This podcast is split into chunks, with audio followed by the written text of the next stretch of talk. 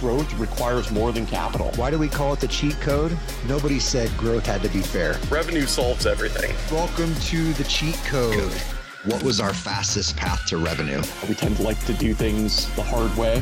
What's the cheat code? It's giving yourself an unfair advantage over the others. What is it that really works, and how are we going to grow these organizations? That's our cheat code. Hello, everybody, and welcome to another episode of the Cheat Code. You know, in today's market, going the outbound motion is more difficult than ever. We're in a recessionary environment. Not that outbound was ever easy, it's one of the hardest things that you can do as a part of your go to market motion. Companies are often wondering, when do I deploy an SDR? Do I deploy an SDR? Should I have full cycle sales reps? A million different questions when it comes to building outbound in a, in a startup environment or any sales environment whatsoever, which is a great topic today. I'm Josh Wagner alongside me, Justin Gray, for our guest, David Dulany, who's the CEO and co founder of Tenbound. David, thanks for joining the show. Hey, thanks for having me on. I'm excited to talk to you guys. Yeah, we're super excited to have you. So, you know, kicking it off, we talked a little bit there in the intro about just the outbound motion going to market. And, you know, Justin and I have uh, our first couple of investments here with In Revenue Capital. And one of the most common themes we see is do we use an SDR or do we just use AEs? What's the right mix? What are your thoughts on that, just to get the conversation going? Yeah, absolutely. I mean, I think that the dogmatic approach is looking almost like 20 years ago now, is the success that Salesforce had with building up their SDR program. And that's become sort of the Silicon Valley playbook that, you know, as soon as you feel like you've got some momentum, that people go out and start hiring SDRs. But, you know, just being in the business for a long time and, and um, understanding the nuances it's it's not quite that simple. And and one thing that that comes to mind when I'm thinking about this is you, everyone's familiar with product market fit and the feeling of starting to get some momentum when you have product market fit. But what people don't talk about as much is go to market fit. And and you know, it's it's a it's kind of a, a way to understand do you have the right go to market process in place uh, and and then building out your team from there versus just adding SDRs to the mix. Josh and I are smiling because, uh, yeah, it's, it's, it's literally the thesis of our organization. Do you have product market fit with little to no go to market fit? That's an awesome investment for us. So, talk talk a little bit about how you define go to market fit because it's certainly one of those things that we say to early stage founders, and you can see that kind of like glazed look in their eye um, and then we normally have to go in pretty deep around what that what that means to us. So curious as to how how you define that. Yeah, definitely. And I, I want to give full credit. I didn't come up with this. It was it was a guy named Tae Hea Nahm who works at St- uh, Storm Ventures, and um, he has actually written the book on it. So I, I would definitely you know look Quite literally, literally, yeah, and and podcasts and all sorts of stuff. But I I just you know I'm in the trenches a lot as a advisor and working with SDR teams. And so it just all of a sudden, you know, it makes more and more sense that once you you've got product market fit is is is a, a, feeling that you're getting inbound leads, you're getting referrals. You know, it's sort of self generating to the point where it's like, okay, we're on to something here. You know, we we we've got we've got something going.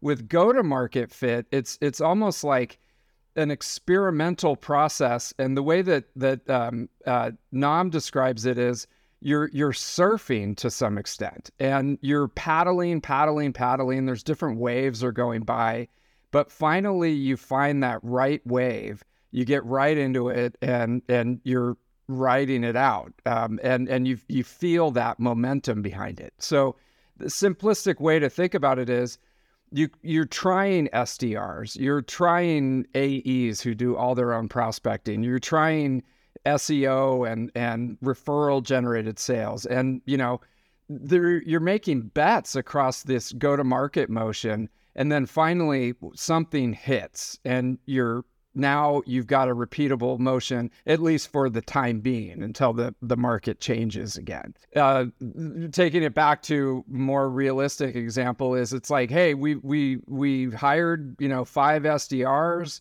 Um, we bought them all the equipment um, and they're going and we're getting nothing back. Um, what do we do? You know, uh, that's that's usually kind of where the conversation starts. Which is such. We were having a conversation about this the other day. Like such a detriment in terms of time, right? Like normally you make this investment that at least takes a couple months to find the right, you know, initial seller, maybe build out those, you know, other members of the team, SDR, BDR, whatever we want to call them. And then you realize like two or three months into that, that that's not getting traction. It's not working. And you've got like six to eight months now that you've given up in bookings traction. So like getting this right from the beginning is, is so critical. Um, talk to me a little bit about what that, like in the ideal stage, if someone hasn't already gone down and, and well, do they have to experience that pain before they can really understand that they need some help there or that they need to take a different direction? Or is it something like in a utopian world, you can come in and kind of build out the right blueprint from scratch? Like, here's exactly what you need to do for your business. Yeah, I wish, man, I would be retired right now if I knew. And that that's what makes it really, really hard because it's like you, you got to go out and fail fast, you know, with your go-to-market motion and try to see if you're getting that that self-generated momentum from what you're doing. And so, you know, the, it, take it a like baseline example could be you have you have one salesperson who's like a, a renaissance rep. So they're doing everything. And they're doing some prospecting. They're calling the inbound leads. They're working their database. And they they start to get some traction in one of those areas. And so it, it could be they're starting to get some traction in outbound. They're really great about following up on leads. They're great with their referral selling motion. That's where you want to double down and and start to build it out. And you could see if you were going a, a dogmatic approach it's just like okay we have two sales reps now let's hire three sdrs it's a little bit more nuanced than that because it could be that you're getting some traction as a referral seller and this this renaissance rep is really really good at that. Build that out and start to do some experimentation with that motion and put some money behind that and and see how you know how far those legs can run you know before you just follow the playbook well you know what you highlighted there i think really amplifies the challenge for especially early stage founders is they don't know what the expectation should be realistically of that hire right? Mm-hmm. And are they should, should they just expect meetings? Should it be we're getting acceleration through some pipeline by inbound? Like there, you just mentioned a whole bunch of things that i think most founders don't even realize could be the role of an sdr right? And it's interesting i have a, a an advisory role with a, a early early stage startup company and the founder i give him credit he let his sdr just go figure it out like test the market where where does the message resonate where does it not and it was like basically trying to find an ICP by brute force, right?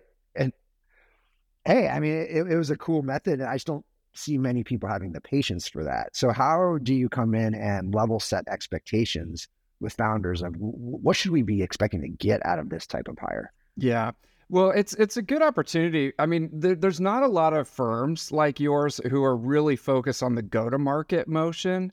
Um, so I think you guys are, it's a really interesting opportunity to be able to work with these companies because there's this 99% of the world is focused on the product market fit. And it's like, once we find that, we're good, man. We're, we're going to be good to go. But then, then what? Right. And, and so uh, you can, you can create like almost like a playbook of frameworks for the different companies that there's, there's going to be these stages that you go to Eh, go through in your development of finding go to market fit and and these are the patterns that we've seen over the many years that we've worked with these companies and so and so let's fit your stage into where you are right now in this continuum. And it's like right now all you are is two engineers with some funding a great idea and product market fit. Okay what we usually see there is okay you want to get that Renaissance rep who can do everything and and can you know throw basically throw a bunch of stuff at the wall and see what starts to stick and then double down on that but but then you might have another company that, that comes in and they they've already they've they've hired five SDRs they've got a bunch of sales reps and nothing's working right now. And it's like okay we we need to like go into experiment mode at this point and really figure out do, did we need SDRs at all? Uh, you know and and did that experiment work? Because it looks like it hasn't.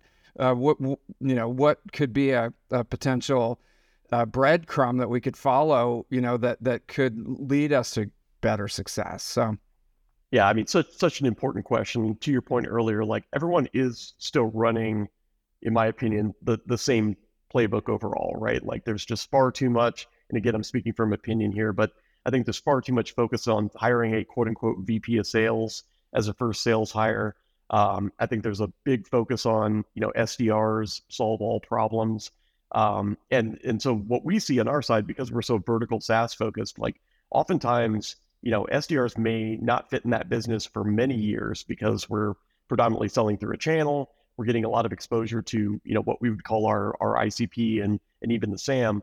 So I mean, are there some indicators that an organization can look at to say, yeah, you know, my, my solution where it's at in terms of maturity or the market size or you know just what what are some of those key indicators that you look for that uh, really you know show the show the the path to building out the beginning of an SDR team. Yeah. You know, it's it's not to be too consultancy, but but it's it's really nuanced it based on the company. yeah, I know, dude. Thanks. I'll send you my bill.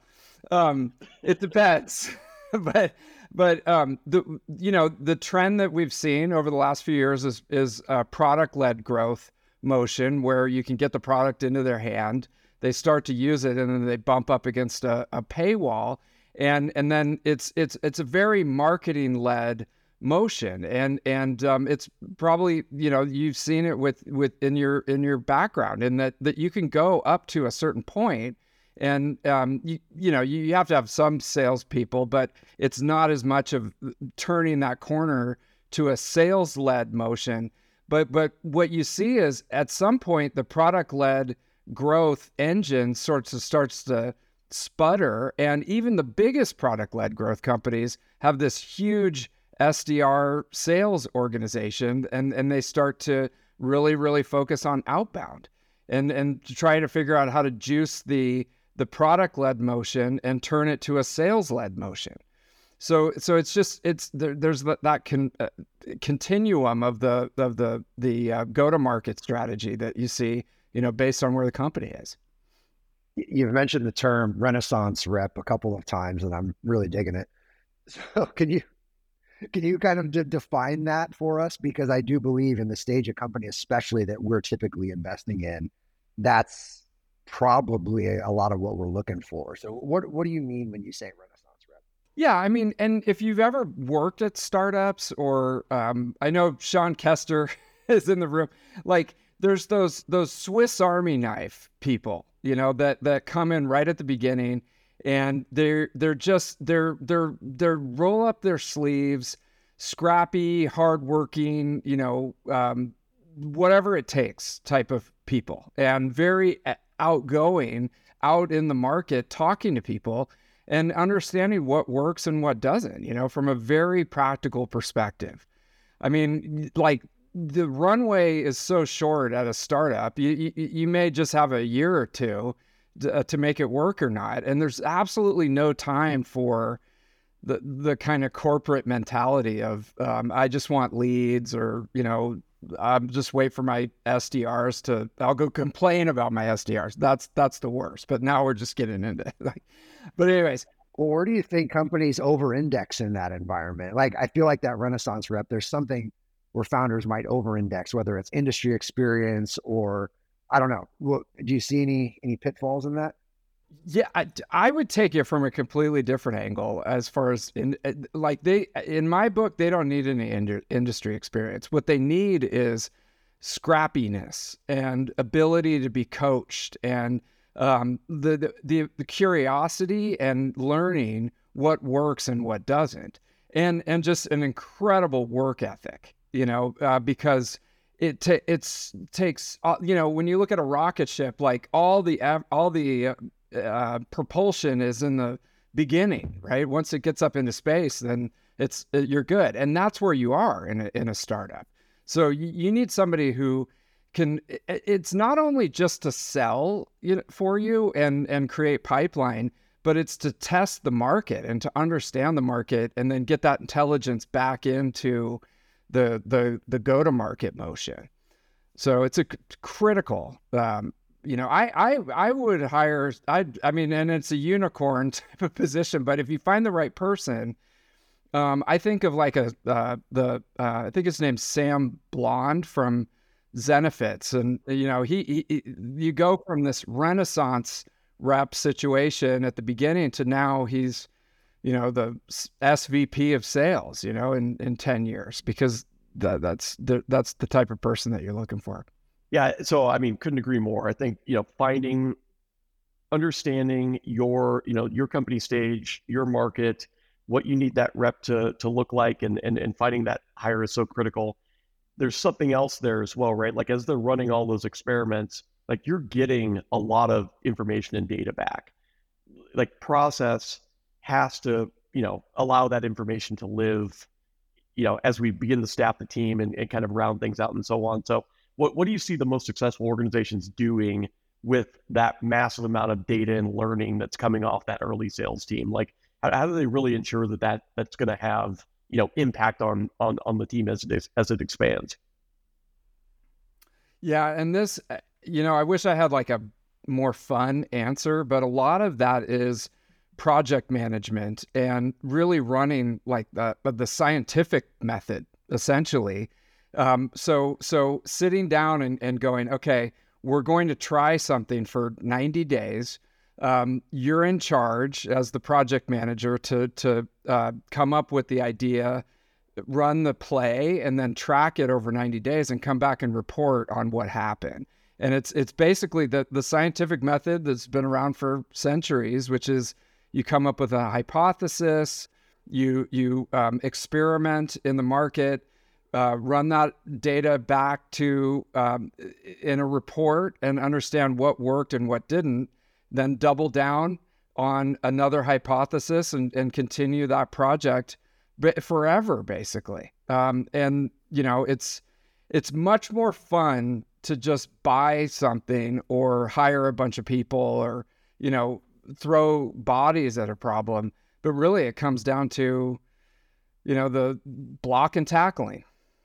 Yeah, it's the speaking of cheat codes, right? Like what what I'm finding is that in really well run startups and in organizations that are really getting traction and, and, and you can see that kind of trajectory that that's leading up to, up into the right one of the main differences between those and, and those that are not is also just organization like are they bringing those learnings together in some semblance of a playbook i really don't care about format but like just ensuring that everyone is is contributing back to that single source of truth and that they're not losing that information over time. Like we just were having a conversation a couple days ago and we asked for, you know, what, what do you have in terms of sales playbook or process? And we got like 50 different documents and like one was like, well, we don't really use that anymore, but there's some good things in it. And it's just all over the board. And I'm thinking, how are they going to expect, you know, a new seller to come into this environment and really get their arms around everything? So it's funny how those like unsexy or, you know, the, the things that you don't see a lot of like blogs and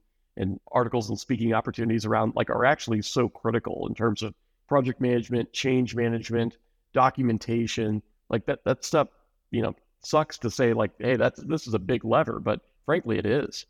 Yeah, exactly. And this stuff doesn't get any clicks, right? And that's why it's it's much more fun exactly. to post controversial stuff and get a bunch of clicks and stuff like that. But really, it just comes down to like these these boring topics. But um, you know, it, one thing I, I, I learned if you ever heard of the entrepreneurial operating system, um, and there's a book called Traction by Gino Wickman. Um, it, it, st- startups being chaos. Um, one of the things that they they really emphasize in their their program is having a very operational person um, that's in the middle of the chaos and is is the the you know, button down, type A, organized um, operator who can who can round up all the information and put it into a package that's usable and becomes that tribal knowledge for new people as you scale. And um, you know, it, it, because if you think about it, like doing startups, it's pure chaos. I mean, you're you're you're running around trying to stay alive and um, you know, do all the different things that you need to do to stay alive. And it's like the last person, the, the last thing anybody wants to do is actually organize this.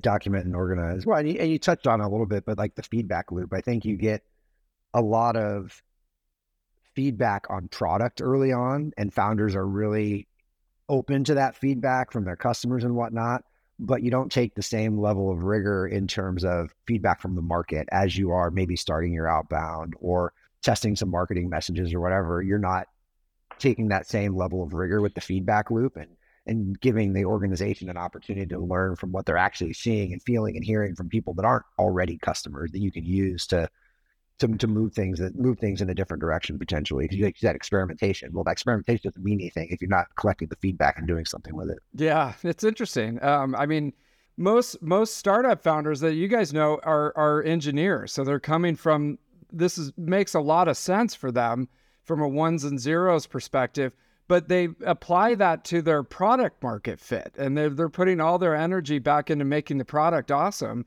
but as you've uncovered in your work um, if nobody knows about it and there's no go to market fit, then um, you can have the best product in the world and, and it just dies. So you just got to put that same uh, thoughtfulness into your go to market fit uh, as well. So, yeah, c- couldn't agree more. So let's, I mean, as we're talking through this, it, uh, you know, most startup founders, right? Like, all right, they've got to do all these things and they're, they're hard, you know, like and there's, always this glaring easy button button sitting over there as well.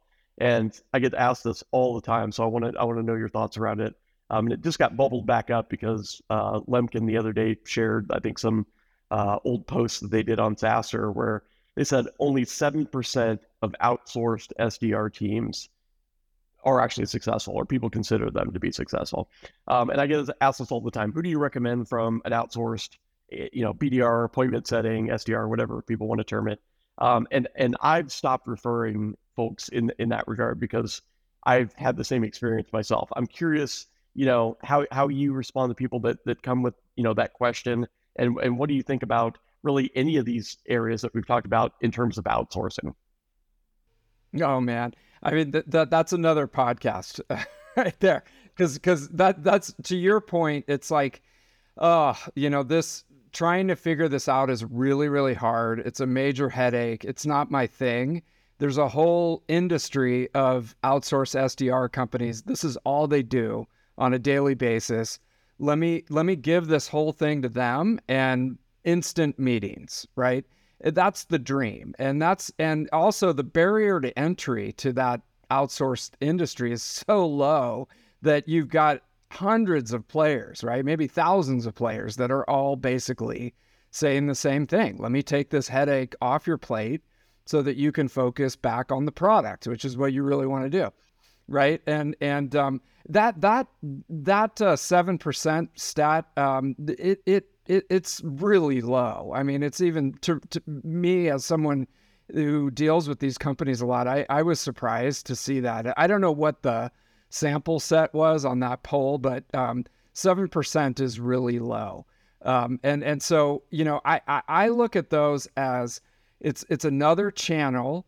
Um, we we we need to look at it as an experiment.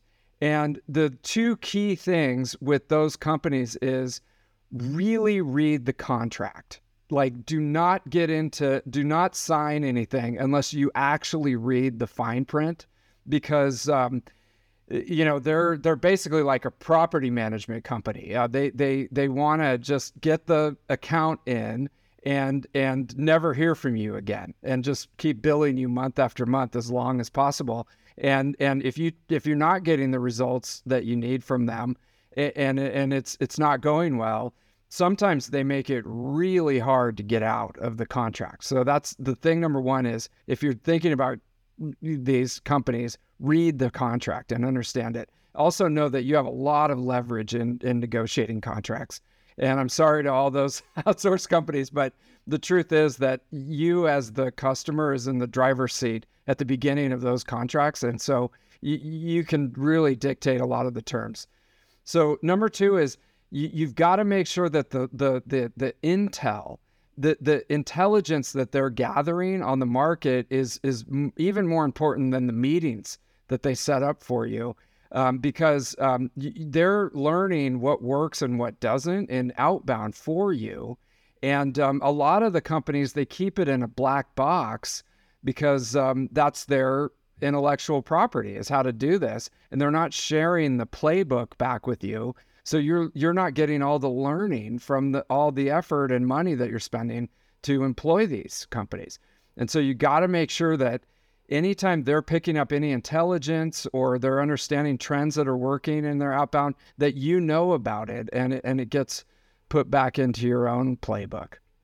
Yeah, I think that's, you know, having and I've contracted with, you know, multiple groups in, in my past lives and past companies and there is a distinctive difference between kind of that like wholesale, uh, you know, just again, like meetings as a commodity, and then the organization that really tries to make an effort. And and that was the the differentiator there. Although I wouldn't call any of those experiments that I've run successful, we did get a lot of information out of out of those efforts, right? Like we were meeting multiple times a week. You know, if something came up, we had a direct line to the uh, you know, the, the folks sitting in the seat over there and they'd be asking like, hey, what do we say in this instance? Or, you know, have you run into this before? It's just highly communicative. They were plugged into uh, our CRM, our Salesforce.com instance, and and we got a lot of good learnings from that experience. I mean, we also, you know, one of those main learnings was it's really difficult to sell consulting through an outsourced SDR layer, um, and even an SDR layer, in, in my opinion, because people want to uh, speak to someone with expertise, and it's really the expertise that's that's selling them, not not anything else. Um, but to your point, that's a learning, right? Like it seems like, hey, if we want to scale this, um, and we want our folks only, you know, spend their time on qualified conversations and meetings, it seems like something that would be, you know, a no-brainer to outsource. And again, to the point earlier, it wasn't. And so you've got to pivot fast and and uh, you know ultimately try a different avenue. Exactly. Yeah. You, you, the, the intel is sometimes worth more than the meetings um, that that you're gathering, you got to make sure that you can get that. And um, and and you, you just you, if it's these are experiments working with outsourced SDR companies. Sometimes I, I've seen success with clients who who have used them, and they get locked in, and they become an extension of your SDR team, um, and and they'll build an in-house team uh, with this outsourced team, and they'll kind of cross pollinate their intel and and you know uh, compete with each other. And there's always that little looming like you know this outsourced company produced uh, this pipeline, but you guys haven't done anything this month. You know, there's that tension that that can help to improve performance. So I've seen it work in the past, but I my main caveat is just um, you're dipping your toes, you're experimenting, you're three months, six months. And if that thing is, if it's not working and you're not completely satisfied with this experience, pull the cord and, you know, move on. Well, whether it's uh, outsourced or not, one of the things that I'm just curious about is what's working. You can't open up LinkedIn and see that something's dead, some channel, some tactic, some this or that what's not dead, what's alive, what's working, what's not. Yeah, and uh, everything, everything's alive. Everything's alive. Nothing's dead. Um, and again, I, I, um, I, I should post more like controversial opinions, stuff like that. But I think a lot of it is just BS, you know, to to get yeah. to get a, attention. Nothing's dead. Um, anything could work.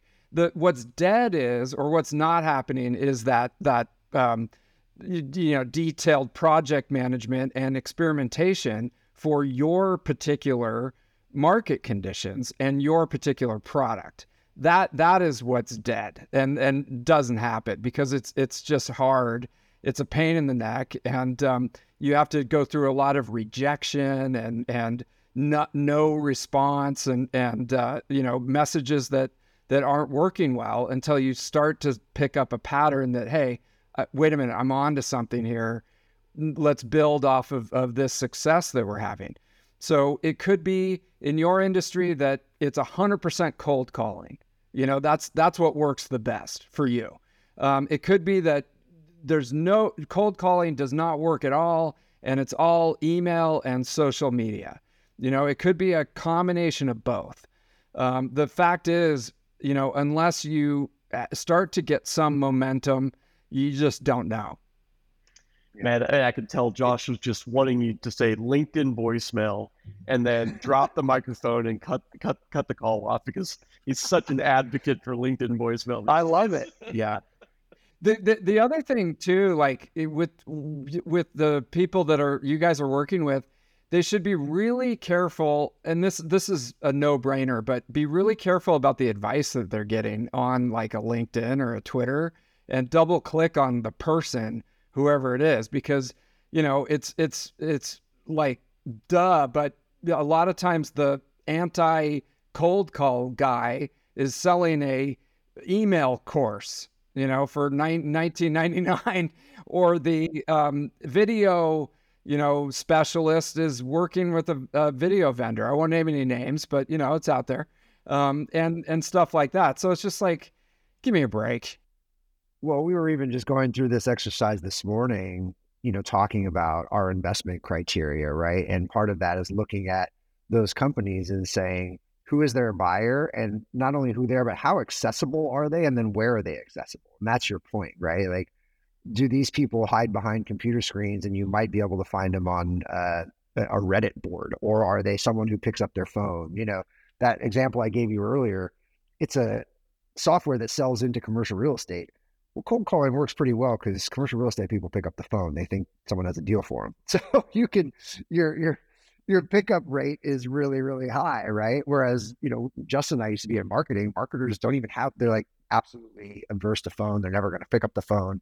Not going to happen, right? So you got to find other channels like LinkedIn or whatever it's going to be. So I think if we think about the the whole context of the show, big takeaways, right? Like experimentation, you, you even need to think of that SDR role through the lens of experimentation. They're not just going to come in and be this meeting machine, right? Like what what what can we expect to get out of it?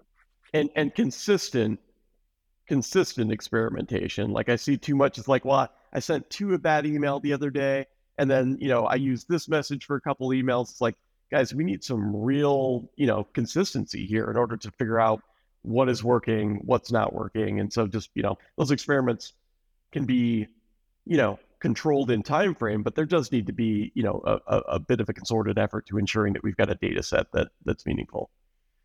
Yeah. And and the classic one is um, hey, I tried cold calling and it didn't work. Okay, well, show me the data. Like, show show me the actual data of your experiment that you ran over the last ninety days. And it's like it, when it comes down to it, I made two cold calls and uh, they hung up on me both times, and, and I didn't like that. You know what I mean? I so like it's it's the Deming's quote. It's like everyone's you know in in in God we trust. Everybody else needs to bring data, and and if you don't have that, then you know what I mean. so. But I, your your point earlier about the intelligence is very underutilized, right? Like, sure, I made two cold calls that didn't work because they hung up on me. Well, they didn't work because your expectation was a meeting. Did they actually tell you something before they hung up on you that was that was valuable? They may have, right? But you didn't even know that's what you were looking for. so, you know, there, there is a lot to be said for being able to set some expectations for success. Yeah. And the, the last quick thing too with the the startups is think about that that operator role who's like the really type A organized, you know, um, button down person who's in charge of wrangling the chaos and and turning all this into something useful. Because that's that's missing from most and and um, you know there's a lot of learning happening that just kind of gets left in the background and not you know reorganized into something useful so yeah so I, I, guess if we were really wrangled today into top three it would be you know think of that sdr function especially early on as an experimentation tool but in order for that to be successful have a, have a real feedback loop that you can use to analyze the data um, I, I like that that second one there of bringing an operator into the mix. It doesn't necessarily need to be an executive. It just needs to be that type A that pulls things together, right? And really build some structure around what it is you're doing. And that I, I love the uh, if you're going to outsource, um, read your contract. That's that's a that's that's a good one for me. So, David, we, we appreciate you joining the show. Uh, wondering for folks that are listening, if they want to find you, what is the best way to do so? Yeah, absolutely. Just um, tenbound.com. Um, there's a lot of information about exactly what we're talking about there. It's all free, ungated, and um, we'd love to see you. We're doing a, a virtual conference uh, coming up next week, and, and we do those throughout the year. So we'd love to see you there. Fantastic. Yeah, it's cool. We can put a link to that in the uh, in the description. That's awesome. Awesome. Well, well, David, thank you for joining the show. For those of you listening, if you like us, you like David, you know, drop us a review on Apple or whatever your podcast platform is. That'll help expand our reach. And until next time, we'll see you there.